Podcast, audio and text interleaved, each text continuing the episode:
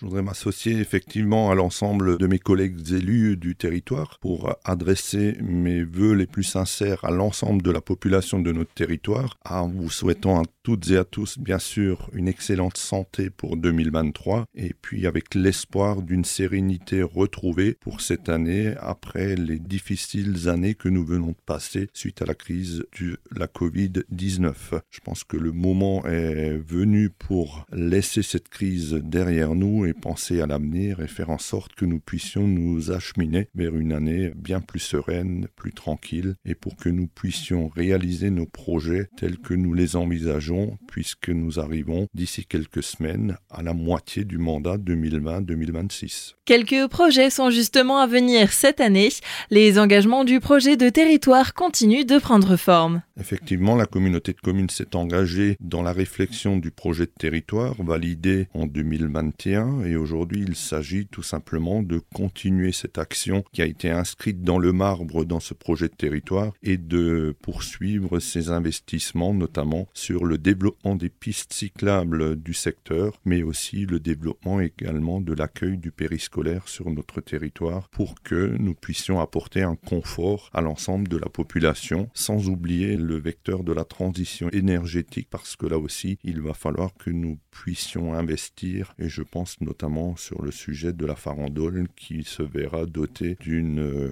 enveloppe particulière par rapport à sa rénovation. Des projets de ce type avaient déjà été menés l'année passée. En 2022, la communauté de communes a effectivement initié ses investissements avec euh, le projet de périscolaire de Baldenheim-Mussig qui est largement entamé et qui devrait se finaliser pour la rentrée 2023. Mais d'autres euh, investissements sont d'ores et déjà prévus, notamment le périscolaire de Muttersols qui verra ses études débuter en 2023, sans oublier euh, bien sûr les autres parties du territoire. Et la dernière des des pistes cyclables qui a été réalisé, c'est le contournement de la station d'épuration euh, à l'est de Célestat. La prochaine, c'est la piste cyclable qui relie Châtenois à Célestat et qui reste en voie de finalisation pour la seconde partie de cette piste. Et en cette année 2023, quels souhaits pouvons-nous à notre tour formuler à la communauté de communes de Célestat? La communauté de communes, bien sûr, avec tous ses investissements et son plan pluriannuel d'investissement qui a été euh, validé, ben,